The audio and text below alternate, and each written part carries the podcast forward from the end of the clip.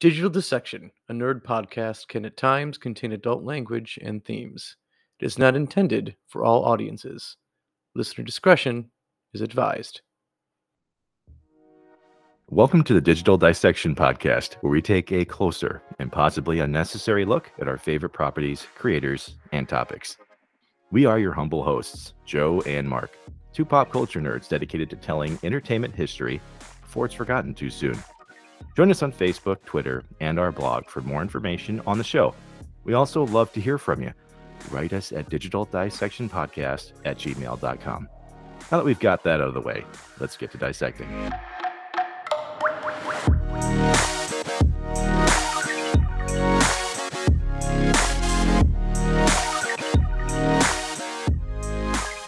All right, well, welcome back, fellow nerds, to Digital Dissection. Today we have the privilege of connecting with one of my favorite creators. He's a writer, executive producer, and one of the funniest people you'll find on Twitter. Along with his writing partner, Benji Samit, they have taken TV and film by storm with projects like The Tick, Detective Pikachu, and The Addams Family 2. We welcome Dan Hernandez. Dan, how are we doing? Good, good, really good. How are you doing? Awesome. I'm doing really well, especially since I get to connect with someone who I feel like I've chatted with on Twitter for like the last year and a half exclusively. yes, yes, I, I, I appreciate that. I, I like the diehard fans, and uh, I'm glad we finally had a chance to sit down and do this. Yeah, yeah, it's awesome, and I think actually how I initially found you was because I'm a big fan of Jose Molina, who uh, was a writer for Firefly and, and quite a few other things. And when I first joined Twitter, I followed Jose and then it said you might also like Dan Hernandez. And so I clicked on your profile and I go, this this this guy is is one of my people. I have to follow Dan. And so yeah, dude, ever since then it's been it's been great to kind of follow along with you, see what you're up to and and really just happy to see how awesome stuff has gone over the last, you know, year and a half for you. Things have been really good. Jose and I have kind of been on alternate tracks. We are supposed to get together in person someday, but we seem to like all the same things. He was on season one of The Tick. I was on season two. You know, it's like one of those people that I really admire that I can't wait to actually like sit down with in person and get to know. But yes, I'm glad that the Twitter algorithm served me up as a as a potential follow. Uh, but yeah, things have been going really well, and I'm, I'm really it's a really nice moment for you know Team Hernandez. Coming off your first San Diego Comic Con panel, how was that experience for you? It, it was fantastic. It was it was a long day. There was a lot of stuff that went along with doing the panel. A lot of press, a lot of promotion for Koala Man. Uh, that is a new show that I'm show running, and I helped develop with the creator Michael Cusack and along with Benji. And it was very cool to finally show other human beings what we have been up to. I know it was only you know a little trailer, but it was still really great to hear the response and to hear people laughing. And but along with that was, you know, okay, you got to go on the IMDb IMD boat to do interviews. so there I am on a boat at nine in the morning. Uh, it was just a very different way to experience San Diego Comic Con. I had gone as a fan many times, and I had always mm-hmm. hoped to someday have a panel of my own. It was on my bucket list, uh, you know, accomplishment list, but it kind of snuck up on me in that it was real, and then all of a sudden you're being chauffeured around, and you are talking to you know IGN and all these different places, all these different interviews that that it was just a completely night and day way of experiencing something like Comic Con. Yeah, I imagine. I, I think I actually had a chance to watch at least two or three of your videos uh, since like when you went and you kind of looked like me near the end, where it's like, I love people, but I'm kind of like a cat that tells you when it's done being pet. Okay, like I, I think I need to go back and rest for a little bit, and long days for sure. Well, that was that. I, I'm very similar in that regard. I, I have a finite reserve of social energy, and by the end of especially that day where we did the panel, I, I, I needed to recharge. But the other part of it is when you go as part of a bigger production, suddenly it's well, you know, there's a party tonight. Well, you really ought to go and and have dinner with so and so or this other person that you know and have wanted to meet is you know they're available for one hour at 1 a.m. and you say, oh, okay, I guess I gotta rally and and go and find some bar somewhere somewhere and of course covid added a whole other dimension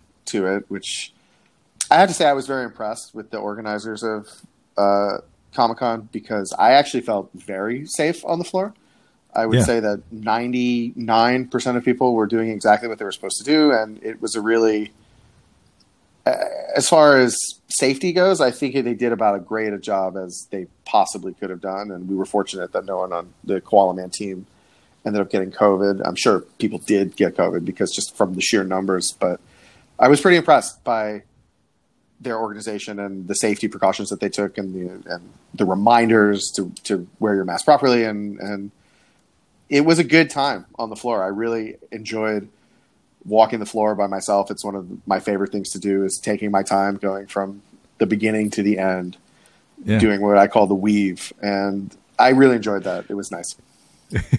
I see, now I am a, a Midwesterner from birth. Okay, my I was born in Wisconsin, but my, my mom is a Filipino immigrant, and after they moved here, the whole weaving idea is something that every Midwesterner knows because of antique stores, and so I have spent almost like my, the early part of my life just doing that weave motion. So hopefully one day I can utilize it at a Comic Con like San Diego in that type of size. You will be well prepared to utilize it uh, to the fullest of, of your ability. It's it's a valuable skill. It allows you to find some weird stuff that maybe you would have overlooked otherwise. And my friends all think I'm being overly intense and find me tedious, but I just have to do it that way for my own brain's functioning.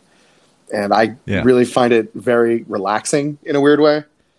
Just Yeah. to go and you go up and you go down and you, you window gaze and then you look at a statue you could never afford or a comic that you have always wanted. And I, what I learned is that my appetite for actually buying anything expensive isn't as great as I thought that it was. I kind of thought maybe this is the year I buy myself something really special, like a, you know a, a giant size X Men number one or something, and you know like a like a cheaper version, not like the multi thousand dollar version, you know, but one you know Oh, yeah. I'm gonna s- spend a thousand dollars, and like the second that I got there, I was like, I'm not gonna do that. I'm gonna I'm gonna buy the same cheap silly stuff that I always buy. I think I so anyway, it was it was a fun it was fun. It was a really good time. Uh, is that such a weird feeling too? Because as a as a nerd slash geek, I'm the same way. When I there's something I've wanted for a really long time, finally get in front of it and I'm holding it in my hand, and then I just go, I don't need this as much as I thought I did. You know, like that that, that whole idea that it was so uh, hard to get at one point in time, and now it's here. You know, it's almost taking away the I don't know the the search that Grail mentality. You know, I, I felt that way a little bit. It felt a little bit like a cheat code. Yeah, where right. in the old days of my heavy comic collecting, you could go to your local mall and they would have a comic book sort of collectible convention like once a month, and you might find some amazing treasure, or you would go to some random store. And I, I feel like those days are less common now than they used to be. Every now and then you hear of some amazing. You know, my I went to a garage sale and I found X Men, you know, X Men number one or or something equivalent, and I, I that's my super daydream. But at Comic Con, it was like, oh, here's a hundred versions of this issue, and each of them at a slightly different price point, and it just it was like I didn't I didn't find it in the wild, so I felt like it wasn't as like a true kill. That's right. In the wild, it reminds me of, of Pokemon and turning my hat backwards, you know, getting ready to go. Uh, like for me, I, I don't even know what collectibles I'd truly be after these days. I've in my adult life, I spent so much time getting all the stuff that I really did want when I was a kid, and now it's not even that big of a deal anymore, unless it was like Stanley's hand or something. You know, that's that's the only thing I think I'd really get excited for. But kind of shifting gears for a moment, you you kind of went down this lane a little bit. What we love to do with folks that we bring onto our show is talk a little bit about the version of yourself before you really got started and what you were doing, you know, now. And the internet has uh, very little information on Dan Hernandez before, Good. you know, s- some some of these things. I, yeah. I mean, probably because it was too boring. hey, you are literally from Venice of the United States, okay, or the Venice of America. The Venice of America. Right? Yeah. I mean, I don't know if this town's actually built on stilts or not, but I'll tell you why I even know why where you're from, and it's because a company I used to work for focused on this use case from a subway in Broward County, and I don't know why Broward got picked or why that subway was so important. I just remember Broward, and then I looked around the area. So You mean Subway the restaurant? Yes, Yeah, yes, I was gonna say because I, I, Subway in Fort Lauderdale would have been a very, very a, sub, a literal Subway in Fort Lauderdale would have been a bad, a bad business plan. An underwater subway, um, but Oh, yeah, yeah. yes, I am. I am. I am from the Venice of America. Well, really, I'm from Coral Springs, Florida, which is uh, a little bit north of Fort Lauderdale. But I say Fort Lauderdale because I went to high school near Fort Lauderdale, and I my wife is from Fort Lauderdale, so it's kind of like if you zoom in a little bit farther, it's actually really Coral Springs slash Margate. Um, Mhm. But yes, the Venice of America. It is not built on stilts, but it is on the intercoastal, so there are a lot of little canals and channels and intercoastal kind of uh, boat docking stations and things like that. So it was a, it's a very strange place to be from. I only realized in retrospect. At the time, Fort Lauderdale, Florida, didn't seem like a very strange place to be from. But Mhm. as I've gone out into the world, people are often confused that anyone could grow up there. It's such a strange. Usually, you hear, "Oh, my grandmother lives in Boca," or you hear, "Oh, uh, I took a cruise out of Fort Lauderdale once on you know for spring break or things like that." But uh, it's a, it's a weird combination of, of traits, I would say. yeah. Well, I mean, that's why you have an affinity for striped shirts and berets, I assume, right? That's that's where that love came from. Was Oh that- yeah, that yeah, my gondola uh, obsession. No, I, I it's a. I don't. Yeah, I don't know. Like by the Venice of America, do they mean it has good food? No, it couldn't mean that. Do they have gondola rides? No, they don't really have that. They mean they have water, I guess, but really anywhere could be the Venice of America under those parameters. I guess I don't know. It's it's a little highfalutin for the experience that you actually get in Fort Lauderdale. I would say. Yeah, maybe it was attacked by Vikings, and we just don't quite know that history. I well, mean, that would be knows? cool, but I, I think no. I think it was attacked by people with Zubaz shorts and, you know, Miami Hurricanes sweatshirts. Hey, why not? You know, uh, I, so my my uncle lives in Tampa. I've been to Florida several times, and uh, I got to say, the one that'll probably keep me from going back is just humidity. But on top of that, I sold generators for about three or four years, and so just having hurricane season like ingrained into my mind, it, it's always there, and I always know about hurricane season, and I don't live anywhere near Florida, so yeah, it's just one of those things that like I've always kind of kept in there. Um, but I guess what I'm interested in, Dan, a little bit more is kind of where your nerd journey began. You know, like because obviously I've seen quite a few photos of you online. There's quite a bit of either fun graphic T-shirts or collectibles that you post. You know, where did that really get going for you? I think that I always, from a young age, had an affinity for things like that. I remember growing up with the Kenner Star Wars toys uh, when I was young, and my dad is pretty good about keeping things, and so I inherited a lot of my brother's toys. He's older than I am, and I always was sort of interested in those those arenas always attracted me the most. Comic books I started reading at an extremely young age, and it just never stopped. Uh, as far as my desire to to immerse myself in in various pieces of knowledge, you know, I remember collecting the Marvel cards that when they first came out in the early '90s, and and really studying them and studying uh, what is the the things you know power level relative to his dexterity and his and his you know intelligence and things like that. And i still remember a lot of them just because i studied them so extensively. And so because my dad was also and my mom she is a visual artist which i also think is a big component. And so they kept a lot of their old comics from the 60s. And so I cool. actually had access to some really interesting material from a pretty young age, you know, Tales to Astonish, Tales of Suspense, uh, some early Kirby, uh, Stan Lee stuff, even some underground comics like R. Crumb, which I think was probably too advanced for when I was exposed to it, but it, it, it just awakened this whole real, you know, uh, it was a whole world to explore, at least in the comic book side of things. And then in combination with growing up in the 80s, suddenly you have not just Star Wars, but all of a sudden it's He Man, it's Thundercats, it's an explosion of what I now recognize as I don't want to say cynically created products, but let's say strategically created products Oh, to yeah.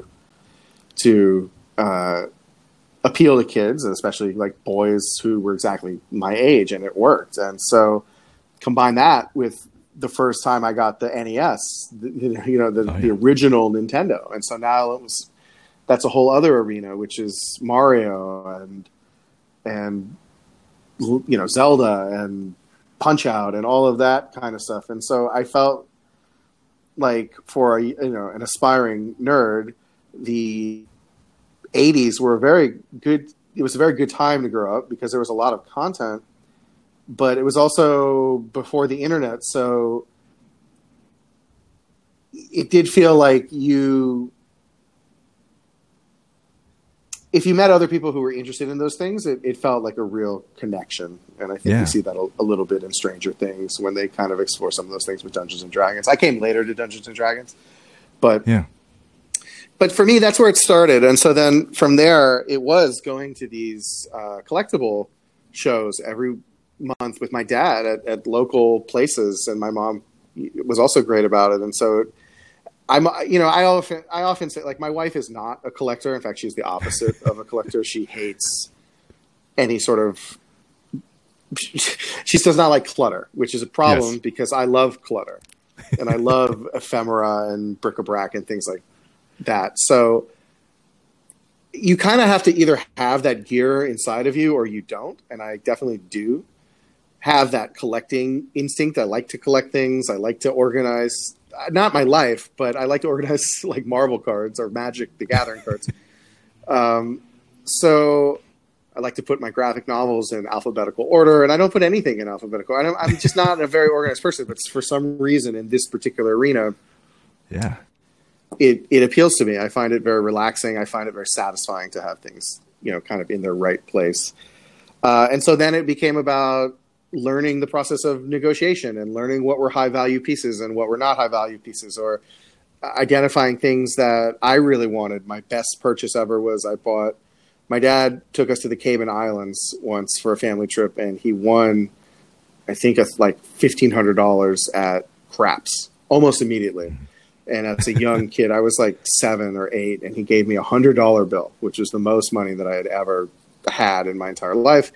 And for what exactly one hundred dollars at the local comic book shop, there was a copy of Hulk one eighty one, which is the first appearance of Wolverine, and I bought it, and I mm-hmm. still have it to this day, and it's appreciated. Like I don't have it graded or anything because I, I get nervous about sending my comics away, but I do have this Hulk 181 that I bought with my dad's like craps winnings from the Cayman Islands, and it was it's proved to be the best purchase I've ever made. So it's very exciting when you find something like I said in the wild, kind of that you because that was at a small store in in Coral Springs, Florida. Uh, that I just don't know if that exists in the same way anymore. It, it, it, sometimes, occasionally, but it was an exciting time to grow up, and I, I I think it was the genesis of so many of my interests, and and now, you know, of course, I have a practical application for some of this knowledge that I have in the in the things that I write. So I was fortunate that I kind of was schooled in it from a year early age, and now it's paid dividends because when people are like, "Well, who really knows?" You know, Ninja Turtles. It's like, well, me. and so I've had I've been fortunate to have opportunities uh, along all different kinds of projects and things like that that I think really was you know the the genesis of it happened growing up.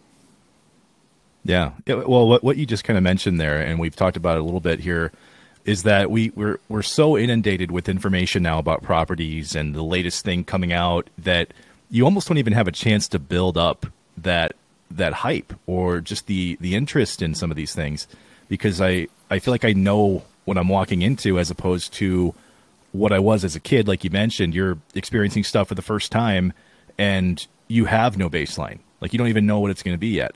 And so as I've gotten older I've I've found myself actually reading less information about stuff coming out not building up uh, any kind of standards or I shouldn't say standard but expectations. Not building any expectations these days and and more just you know experiencing a trailer and actually looking at the trailer and going do i want to see that? You know?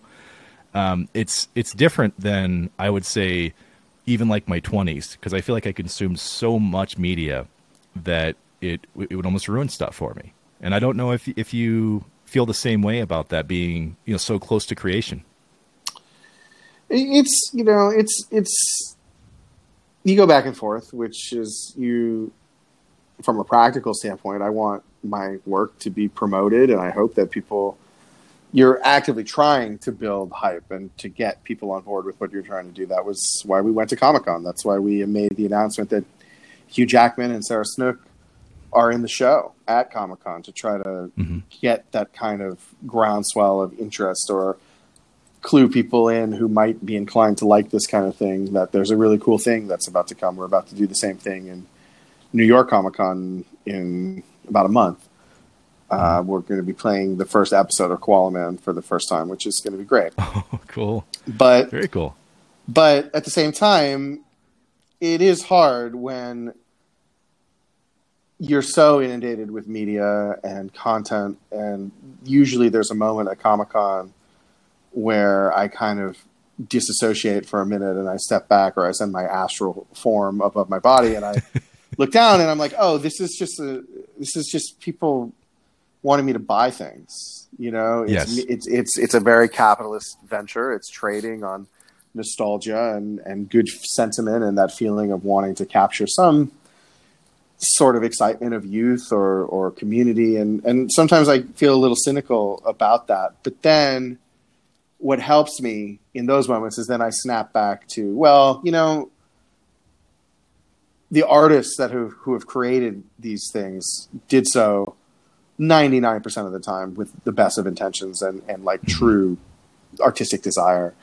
So it's not necessarily the worst thing in the world if something like The Boys becomes hugely successful. I'm really close friends with Darick Robertson, the co-creator of The Boys, and mm-hmm. he's an artist. He's a true artist. He's a brilliant brilliant man, and he deserves that show to be successful. And I'm glad that it's a huge, massive smash hit. But I don't think that he or anyone could have anticipated that when they mm-hmm. were making that art originally. And I think that that's one of the things that helps me sort of step back from the consumerism of you, you know that fatigue of consumerism uh, you know and as far as trailers and things i've become extremely I don't want to say bitter, but I watched the Lord of the Rings show last night, and I just yeah. couldn't help but think all of the hand wringing and all of the bad faith argumentation about like why there shouldn't be people of color in Middle Earth. And you watch the show, and it's great. It's fantastic. And if mm-hmm. that's what you're like worried about, and if that's what you are going to spend all day fighting about online, then it's it's just pathetic. It's a joke. So I also, at a certain point, have to sort of step back from certain kind of conversation or certain kind of narratives and just say, I can't invite this into my life because there's so many opinions and so often there are bad faith arguments from people that that it almost seems like are rooting for things to fail in a lot of cases and i, I think that that's not that's not why I became a fan. It's not why I became a creator, and and I I don't enjoy those sorts of narratives. I'm not saying that everything should be immune from criticism. I'm not saying that my stuff should be immune yeah. from criticism, but but, but uh, you know, it, it, just sometimes it's exhausting to see a narrative about yeah. something before it's even come out. You know, like for me, I've been on the bandwagon of supporting Avatar for years. Oh yeah, for years and people have given me such a hard time. And then the second that those that first trailer came out, and everyone was like, uh, Yeah. "Actually, it looks amazing," and I was like, "Yeah, I've been telling you," because I think that you like. I think it's more fun to want things to be awesome. Yeah, yeah. Why not? I think it's right. Like it's more fun. It's like a much more fun world that we live in if the Avatar sequels are all just great and they Yeah. make a billion dollars and everyone has a good time and we see things that we've never seen before and so that's always kind of where I'm coming from. I really try to give things the benefit of the doubt and then it's not.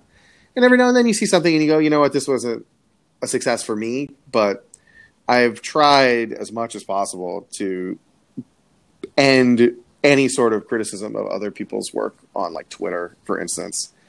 oh, It's just not life is too short, and it's and especially when you're a professional and you like run into these people. Um,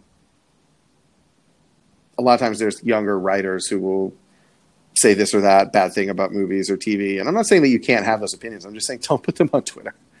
It's it's it's like a bad look, and Yeah, you know well, yeah. maybe some people wouldn't care, but for me, I I find it like uh, that's a I think it's a faux pas. Well, I, I, this is something we've always thought on this show is that if we are going to provide a criticism for something, we need to at least be able to explain what that is versus just insulting something. You know, if you can if you can explain what your criticism is and then maybe offer another viewpoint on it. Like here's here's what I would have tried.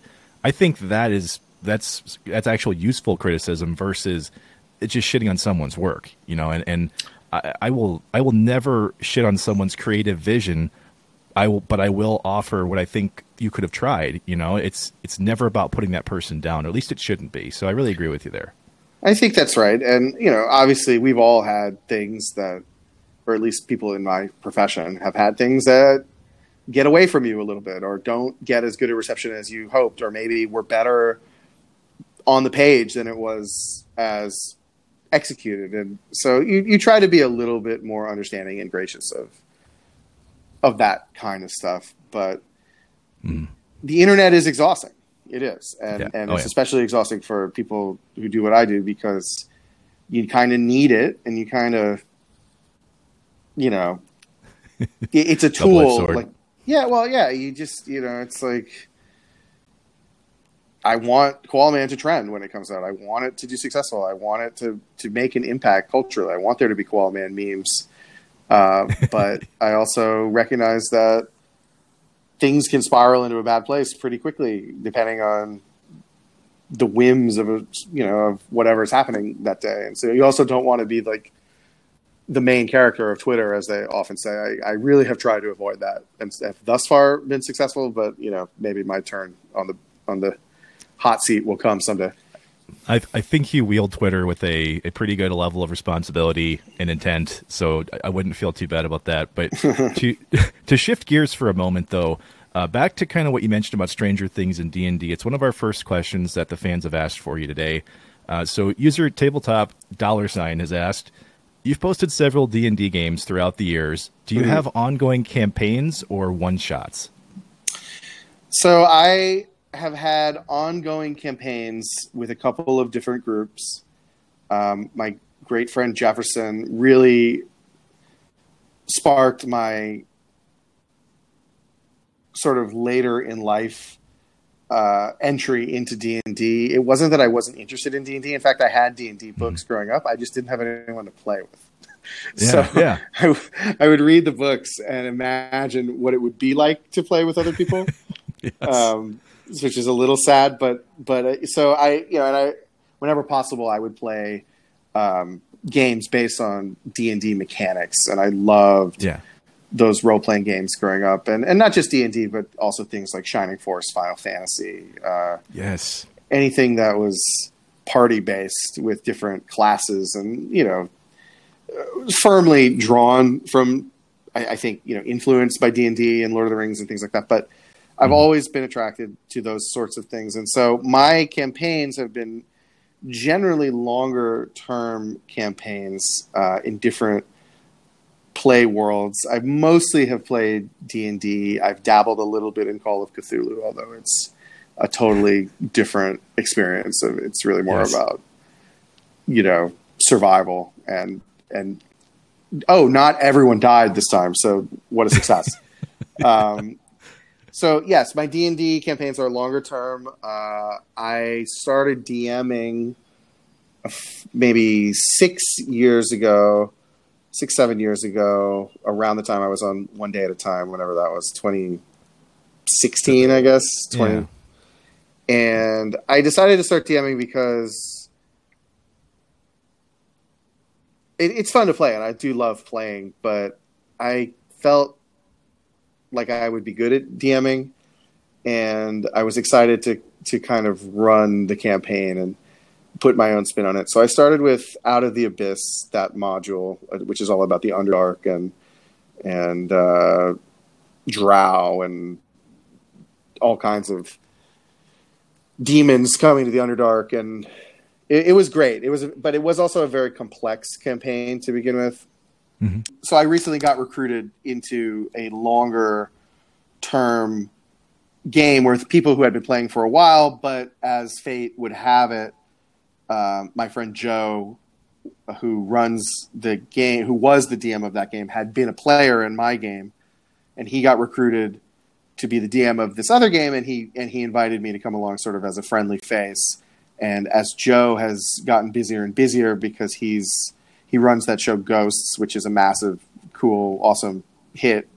Uh, it turns out if you have a massive hit network show, you don't have as much time to to DM. and so when he is too busy being a mogul, I have now stepped in sort of as the secondary DM for this group, uh, which is a ton of fun. And it's a nice, in some ways, being the secondary DM is actually better than being the main DM because yeah. I can design sort of one shot, not one shot, but more like this will be a two to three session scenario as opposed to infinite ongoing campaign. So I've been fortunate enough to be able to experiment a little bit with my campaigns. I just did one that was heavy metal based um, about. Oh, cool. I, I, I'm really pleased with it. I think it's one of the best that I've ever run. The premise was that uh, the adventurers kind of get sucked up into a domain of dread by this vampire lord that they had dealt with in the past called Diamond Dave, which is David Lee Roth's sort yeah. of you know nickname. And so he's basically was David Lee Roth as a vampire lord, and he was having a feud with Sagar, the Red Rocker, who was based on Sammy Hagar. So it was basically a Van Halen feud as expressed through D and D with like a little bit of Curse of Strahd dropped in there and some other stuff. And so it sort of expanded into like a full heavy metal campaign where suddenly Ozzy was showing up as a ghost and Dio as a character called the Last in Line and the all these like metal guys kept pop space ace Frehley and but all within the context of this this uh, heavy metal campaign and yeah. it's one of the most fun campaigns i've ever run it, we did it for about three or four sessions and everyone had a blast and i think that that's going to kind of be my model going forward at least for this group which is okay what where is my head at about I, I like to pick kind of esoteric things. Um, yeah. So I, I, don't know exactly what the next one is going to be, but I like to base it around sort of characters and situations that we might be familiar with, but then recontextualize them into the D and D setting. And so that that one really worked, and everyone had a really good time. So um, that's kind of where I'm at with D and D. I have been fortunate enough to play a few one-offs. Like I did one with Jen Kretchmer, who's like a huge D and D you know celebrity personality. She's amazing. She DM'd a one shot for some friends of ours. Okay. Uh, that was awesome. So I, I, really love it. I think that if I didn't have the job that I have, I maybe could have been a D and D personality, yeah. or maybe like worked for Wizards of the Coast. I really, really enjoy it.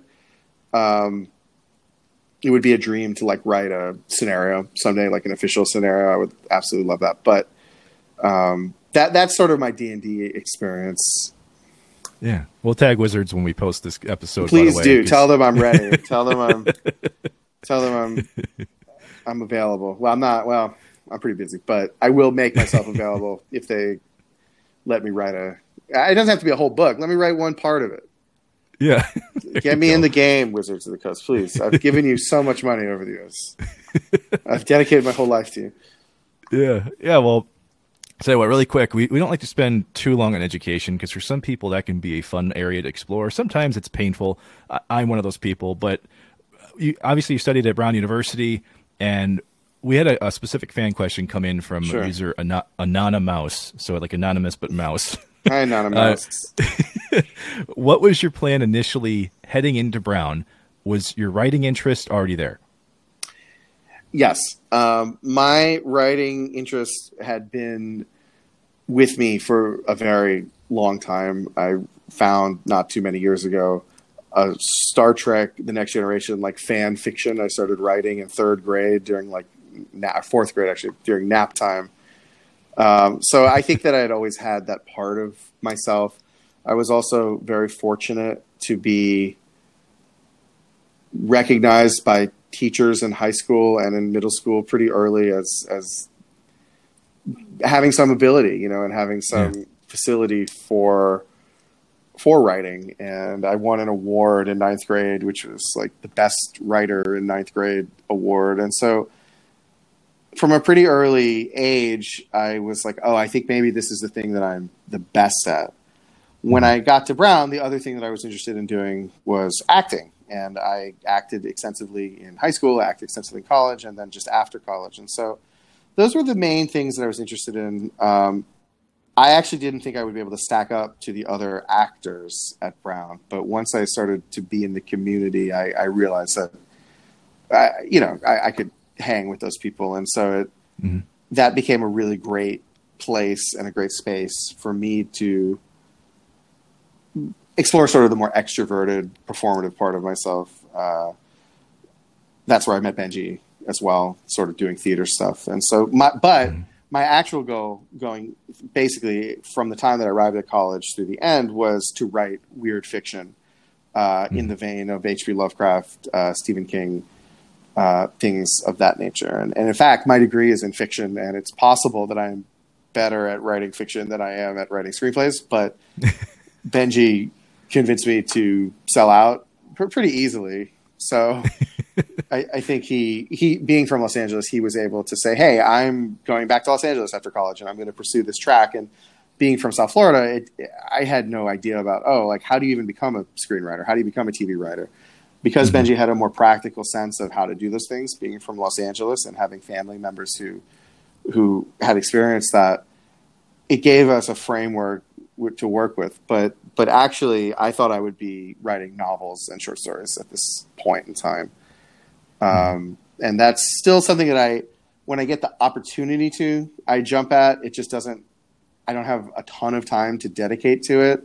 I've been fortunate enough to participate in a couple of anthologies from Crazy Eight Press, uh, which is just a great collective of writers that put together a, an awesome publishing company. And I was brought in by Michael Jan Friedman, who is was such an influence on me growing up. He wrote a bunch of amazing Star Trek books and comics, and I just read his work over and over and over. And through Twitter, we became friends, and and then we became real friends and started hanging out. And he invited me to participate in one of his uh, shared world uh, anthologies called Pangaea, and then we just started another one called Phenomenons, which is sort of a superhero shared world. So it's not uh, you know it's it's for me it's really about fun and flexing that muscle, but also a lot of the people in those anthologies are people that I grew up reading who are extremely major you know award winning fiction writers, and so to be even in the same collection as those people really is very personally meaningful to me. The great regret of my life, and I just don't know how to fix it, is in 2012, Weird Tales magazine, which of course has a very tricky legacy, but essentially, if you're being charitable, it's the same magazine that published the original Lovecraft stories, Robert. Mhm. Howard, Stephen King, Robert Bloch, you know, anyone who writes this kind of fiction. They had an open submission and Mhm. my story was accepted to be in Weird Tales magazine. It was like I just wanted it so much, and then that iteration of the magazine went out of business Mm. before it could be published. And so I am the only one that knows that it was going to be in the magazine, but it never was. And so that that's sort of the great unresolved uh, sadness of sort of my fiction career because it, it really felt like to say that I could my short story writing could be in the same legacy as as those people that I admired so so so so so much would have been pretty cool. But I know it was accepted. It just didn't. It just didn't work. Yeah. But but that's more what That's I cool, thought. Yeah. that I would be doing. That's most of what my Brown experience was was split pretty evenly between fiction writing, a little bit of playwriting, and acting. And for some reason, I also thought that I could learn Japanese on the side, and that proved not to be the case. I was probably the worst student of Japanese in the history of Brown University. Just had no aptitude for it whatsoever, even though I I loved it and I love um, East Asian studies and, and things of, of like the history and all of that stuff, but absolutely no, just the worst, It's truly the worst. And so, if I had done one more year of Japanese, I would have actually qualified for a secondary degree in East Asian studies. Oh, but really? I, I Nice. could not, I could not, in good conscience, inflict myself on the on the like the very learned and kind Japanese language teachers anymore. Uh, Yeah. So I had to recuse myself. So I was like one class away from having that secondary degree. I don't I don't blame you because uh, being half Asian myself, I love the cooking and I figured out the cooking side of of my heritage. Absolutely could never figure out any of the language. The- Just I just can't do it. Never I- never been able to. Same for me in Spanish. I'm I'm a little bit, you know, I I I have a little bit more aptitude for Spanish, having grown up with it and having my grandmother, you know, is speaks mostly Spanish, and so I, I I'm Mm-hmm. I'm like passable, but I never was one of those people who could just pick up languages. I was always so envious of people who are like, yeah, I added Romanian in my spare time, and I'm like, how do you? or people who are like, oh, you like Chekhov? Well, it's garbage unless you read it in the original Russian. And I'm like, all right, well, I guess I guess it's garbage for me forever because I it's never gonna happen. So I, I wish I had that ability. I just it just my brain just wasn't. I just can't. I just never do. Well, here's something I thought was really cool in in having observed your your catalog of work because I've I've had a chance to engage with most of it as it's coming out. Like I at first I didn't actually know that you were attached uh, to One Day at a Time when I when I first saw the ads for it and everything on, on you know on Netflix. And as I've kind of watched things through the years, and my kids have also you know watched your work as well, which is really cool. Um, I've noticed that there is this this family unit in, in almost every property that you work on, and you do a really good job of of fleshing out these relationships, but also giving people something to watch that's I don't want to say non-threatening in a way, but I don't have to worry about my kids watching what you make right now. Like I guess I'll put it that way. And I didn't know if that was by design. Um, I think it is a little bit by design. I think that uh, I would not have them watch Koala Man. It is a little bit harder core than things I have done in the past. Um, I don't think that I'm a particularly PG rated person, but I also like to write big things that are for everyone because I like to be part of that lineage of things that I liked growing up that were big things for everyone, like Star Wars, like Marvel, like you know, so on and so forth.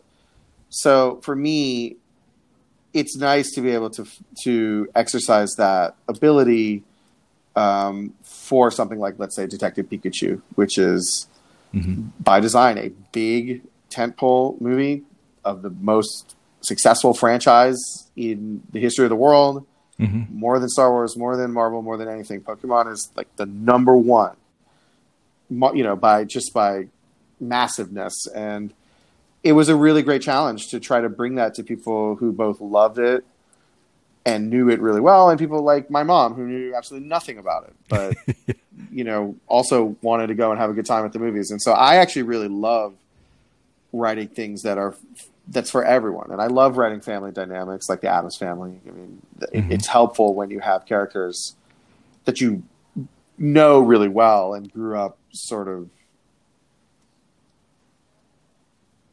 intimately spending time with. Like, the, you know, you know kind of what Fester is going to do. You know how Morticia is going to react to to a certain, you know, like the. I'll tell everyone the secret of writing the Addams Family is, you- it goes bad thing, bad thing, I love it. That's the joke construction. It's like it's horrible, it's horrifying, it's menacing, it's blood curdling. Give me more. That's the that is the Addams Family like magic ratio. And so, knowing some of those things going in, it was exciting to write a family dynamic in that way. One day at a time was exciting for a different reason, which is as a Cuban person, uh, you know, having the opportunity to write a Cuban family was something that really appealed to me. The opportunity to work with living legend Norman Lear and learn Mhm. from him was also extremely appealing. And we had not done a multi-camera comedy up until that point, and I'm the kind of person that likes to.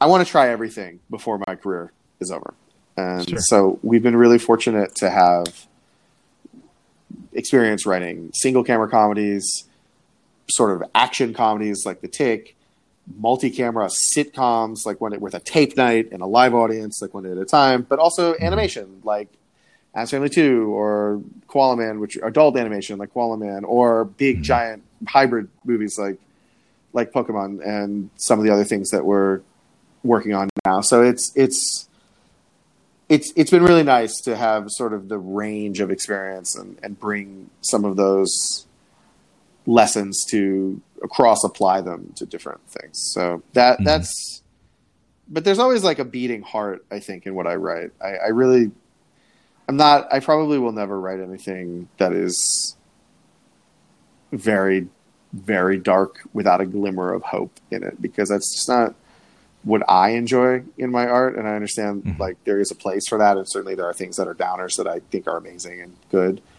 but the things that I actually respond to more than that are things that are downers but have a point and have the possibility of hope at the end of them and and that's always going to be more appealing to me and so that's something that I kind of try to take into whatever projects that we're working on as a philosophical approach to whatever extent that you know Uncle Fester turning into an octopus is is is philosophical.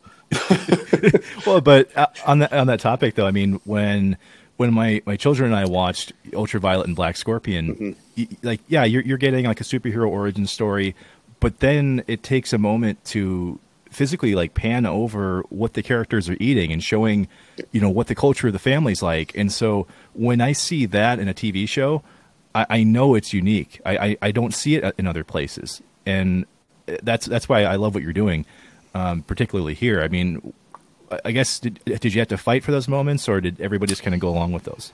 Um, I think that there was a genuine desire to try to bring some of that verisimilitude to something like Ultraviolet, and so I don't. I wouldn't say that it was a fight. I would say that Mhm.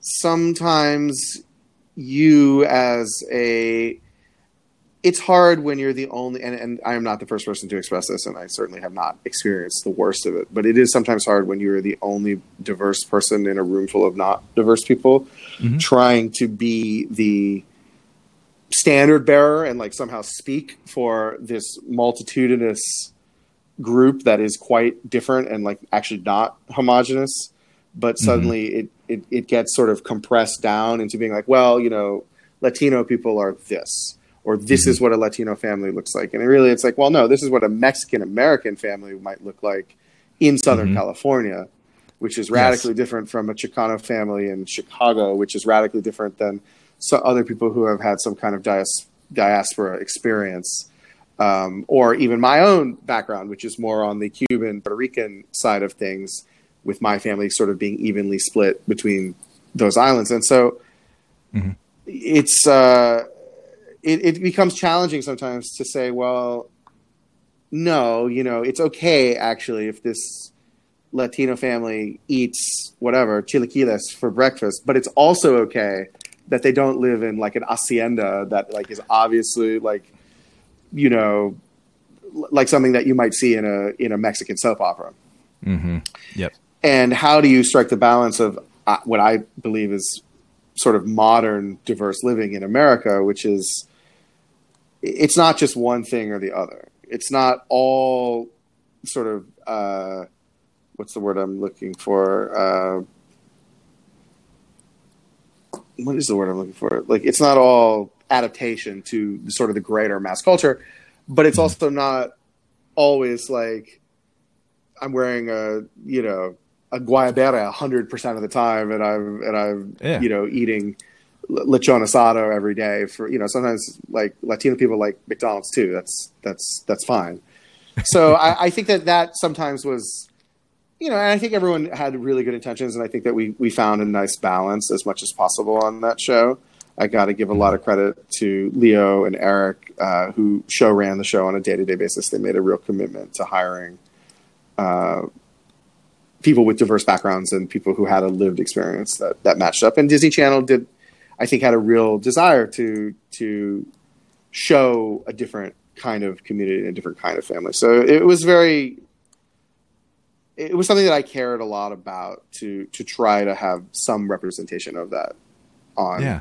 kids TV, which was which was you know it was uh, it was a very interesting experience. Yeah, that's cool. I mean, that's that's that's the feeling I get when I watched it with my kids, and I, I really do think it's important. I mean, I know some people, like everybody in the corporate room, is going to say, "Oh, diversity and inclusion is important to me," and I go, "Okay, well, how are you showing it?" And and this to me shows that you you're committed to it. You know, you're Mhm. you're you're showing people's lives in ways that, that's usually not depicted, and so I thought that was a really cool thing.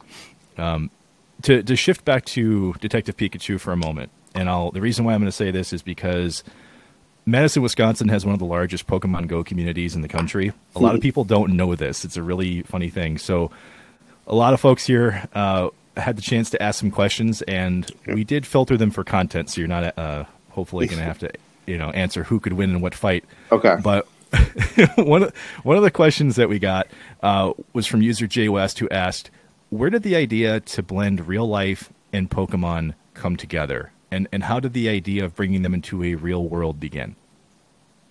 Well, it, it didn't begin with me. It began with the Pokemon Company and Game Freak, and who are sort of the the. It's like a complex to explain, but basically, these there are these two entities that are like sort of the same entity, but not exactly that that have the rights to Pokemon. Uh, but essentially, let's say the Pokemon Company is sort of the Mhm. main driver of that. They they had a real desire to to see uh, Pokemon come to life, but I think that there was also a desire to try something a little bit different, and maybe even a desire to to kind of let something stand on its own rather than being the same story of Ash and his Pikachu and training and battling. And so there was, I, I think, so around that time, the game Detective Pikachu came out in Japan. Uh, and it, when I got involved in the project, it wasn't even available in America. I, I was given a translation of the script of the game.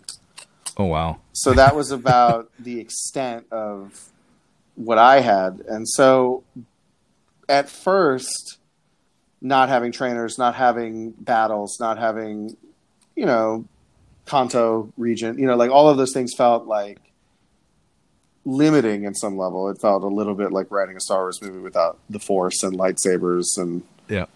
but I think that as we started to explore what it could be, we realized that because we were actually freed from having to do those things, we could tell a story that was quite different than the, the previous iterations of Pokemon. And from that point, we started to, because of the nature of the detective story, we started to dial in on this idea of a neo noir mystery with Pikachu, and and that got everyone very excited, and you know, and all of that sort of existed prior to our joining the project because we joined it pretty darn close to the beginning, but not exactly at the beginning. But Mhm. but one of the reasons that we, I think, got that job ultimately is because we were able to really have opinions on. You know, I grew up with Pokemon. I wouldn't say that I was the like I was 14 or so when it came out, so I wasn't. If I had been 10, I would have been Yeah. like all in on it. But but I grew up with it in a real way, playing the games and Smash Brothers and things like that. So hmm we had opinions on which Pokemon should be in the movie, which Pokemon would lend themselves to a more realistic depiction, which ones were so strange. Like you wouldn't think that Mr. Mime would work ever, but weirdly in this context he he did. But Yes. it wasn't because we were trying to make him cool. We quite the opposite. We really leaned into the fact that he's like very annoying and no one likes him. Yeah. Uh, Yeah. Which I think you know in a funny way made people like him more because it was like expressing something about this this Pokemon that I think people had felt for a long time. And so by contextualizing it into having a real person having to deal with a Mr. Mime, suddenly it became really funny. And so I think that we always approached it from, uh, you know, a couple things like how do we tell a great noir story, but also what is the reality of a world in which you do have a Pokemon partner or that Pokemon really are instituted not into not just as pets or as companions, but also as a part of the infrastructure of the world. They're your construction workers, they're your traffic officers, they're your firefighters, they're your painters mm-hmm. and bouncers and all of that stuff. So really trying to get, pin down the, the nitty gritty of that Yeah. was I think what enabled us to make Rhyme City feel like a like kind of a different but also lived in place. And the inspiration also for that was the cantina scene in Star Wars, you know, New Hope, Mhm. which is the the the range of possibilities of that world suddenly open up a Yeah. lot Oh, yeah. the second that he walks into that cantina and we wanted it to feel similar to that Yeah. moment of you sort of see him in his kind of more quiet provincial town um, and then all of a sudden tim walks into rhyme city and it's just everywhere. It's overwhelming. And that that was the sense that we wanted. And i think that that's why it feels real because i do think that if, if rhyme city existed it would feel like that for someone who had never been there before. It's like what's that? Oh my gosh look at that look at that look at that. So that that was Yeah, where that was sort of the genesis of it it's overwhelming when you see all the details, but it also is very logical to me. Like the idea that a Snorlax falling asleep in a crosswalk or something, and then people going, "Well, we can't wake that thing up. We just gotta build life around it." That that made sense to me as a fan of Pokemon and being an adult going into that movie. You know, so uh, that was I think that's where, where the real the big selling point for me was is that this is an evolved version of Pokemon, right? Like this is an evolved uh, version of what I'm used to seeing from a kid to an adult, but children are still going to love this too. Like there's a really, really good, delicate balance that you guys had there, and I think you you knocked it out of the park for sure. Thank you. We're really proud of that one, and I also think that a lot of people have discovered it over the course of the pandemic, and a lot of people have reached out and said, you know, I watched this with my kid. It was like really great, and uh, that that's very rewarding to me because I, I really it was a very unusual movie uh, that also had the misfortune of being released right at the same time as Avengers Endgame. So I think it, it you know when you run into a buzzsaw like that. I mean, the movie still did really well and was a success, but Mhm. but I feel like maybe some people didn't get to see it at the time and then have subsequently seen it and, and been like, oh, this movie is actually really good Yeah, uh, or well, it- better than I thought it was going to be. And so that that's Yeah. that's been super rewarding for me. I, I think one of the the things about it that really stands out was that when you watch the trailer, you know, you know how you've watched so many trailers like Terminator Genisys, for example. You watch that and you go, I know exactly what's happening in this movie just from this. The the Detective Pikachu trailers gave you just enough to to get into it and still leave everything to to mystery, you know. And so that's why I loved that trailer. I think the marketing for it was really responsible because a lot of times we're just trying to use the easiest jokes that we could pull, and in this case, it it was a very intriguing you know entry into that. So. Um, one other user question we had for you, though, and then we'll get you on your way. Okay. Uh, so, user Don Moser asked, "Were there any cut Pokemon that you really wanted to include, and did the Pokemon Company request that you make any changes based on the directions you were going?" Um, there were a ton of cut Pokemon that I really wanted to include. Um, we had an incredible sequence with Garbodor uh, at, at one point that I really was bummed that got caught. We had what I felt was an amazing sequence with Jigglypuff that was like a lot more involved. Jigglypuff sort of went down to some more of a cameo, but there was a bit more of a focused uh, sort of spotlight on Jigglypuff where they're chasing Mr. Mime. What was going to happen is they were chasing Mr. Mime and they run into a concert hall and Pikachu kind of looks around and he's like, "Oh no!" And then the curtain parts and it is the Jigglypuff concert, and all these people have come to get a good night's sleep. And Jigglypuff starts singing, and so then they have to avoid falling asleep as they're in the middle of this chase sequence. I, I, I really, you know, I understand, uh, and there's any number of reasons something like that gets cut, but it was really, it was funny. It was good, and I and I and I'm sorry that it that it didn't live to see another day. Um, there were there was a whole set piece in um, a Pokemon Natural History Museum with the fossils of Pokemon and fossils of some of the Oh. legendary Pokemon that survived right up until the end, and then right at the end, it, it, it didn't end up making the movie. But that was an awesome location. Um, that was also, I think, there was a big Golbat uh, kind of set piece where they're dealing with with that, and so there were tons of iterations and tons of discussion about which Pokemon would make it into the movie. Um, as far as the Pokemon Company, they were pretty good about um, allowing us to try all kinds of different things.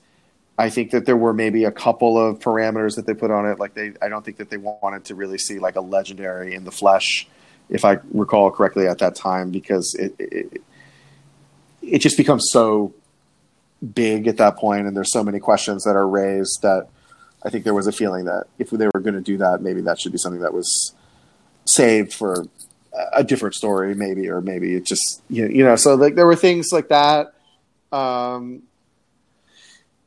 but as far as you know, there were definitely some that we felt like it was important to try to represent all of the generations that existed at that time, so that everyone felt seen and that oh, there was a there was a a, a, a, a, a puzzle basically with Klefki that I thought was really good. Oh, Um, cool.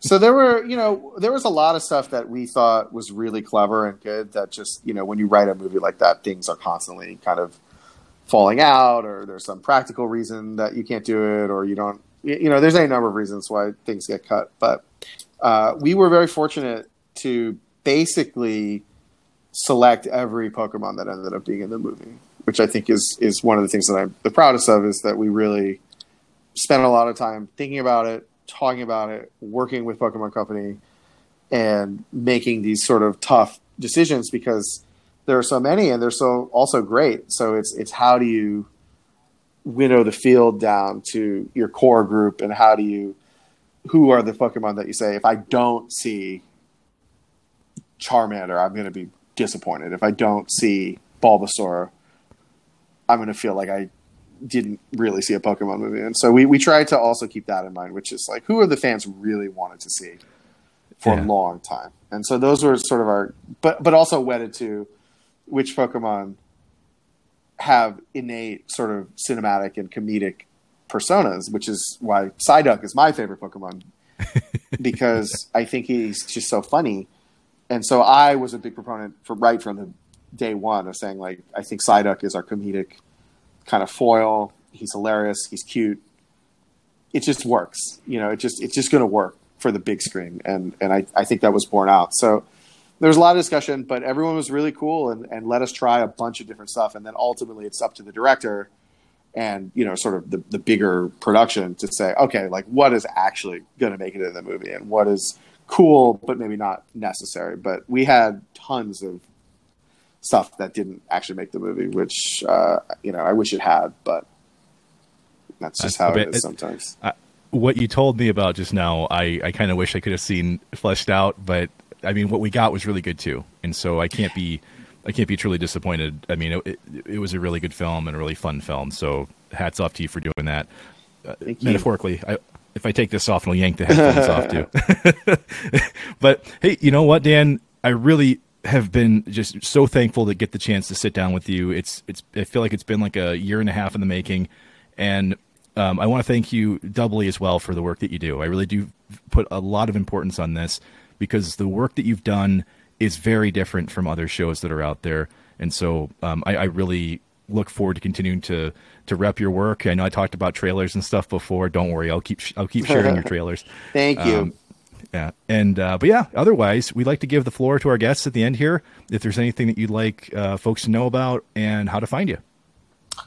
Um, you know, Koala Man is coming out. Um, we're not 100% sure, but it'll be coming out in the next probably in you know in the, in the, the near future.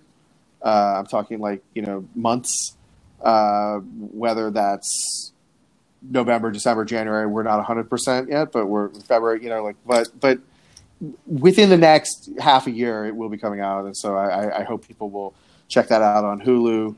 Um, it's a terrific, funny show for definitely an adult comedy, but I think uh, I'm really proud of it. I'm really proud of the way that it that it's turning out. We have an amazing group of people, and so that's the main thing that's happening. I have some other kind of movie type things that are going to be announced in the not too distant future, which I'm excited about. Although I can't fully, I think I'm not supposed to talk about some of them right now. But there's one in particular that is a is a, I think it's going to be, it's a big one. So I'm I'm excited to to be able to actually like talk about it and share with with the world what are some of the things that we've been up to. Um, and I'm pretty accessible at, at on Twitter at Cuban Missile DH. Um, you know, I try to keep it positive. uh, I try to keep it light and funny. And if you're an aspiring writer, occasionally I'll do kind of more big writing advice threads on how to navigate your different parts of your career, different parts of the creative process. And so it, it's uh, join us, won't you? But but yeah, I mean, it's that that those are the kind of the main things going on right now. Perfect. Well, that's cool. And I once again look forward to continuing to see you guys uh, just knock it out of the park and to continued success as well. Hey, I'm Dan Hernandez, and until next time, keep on dissecting.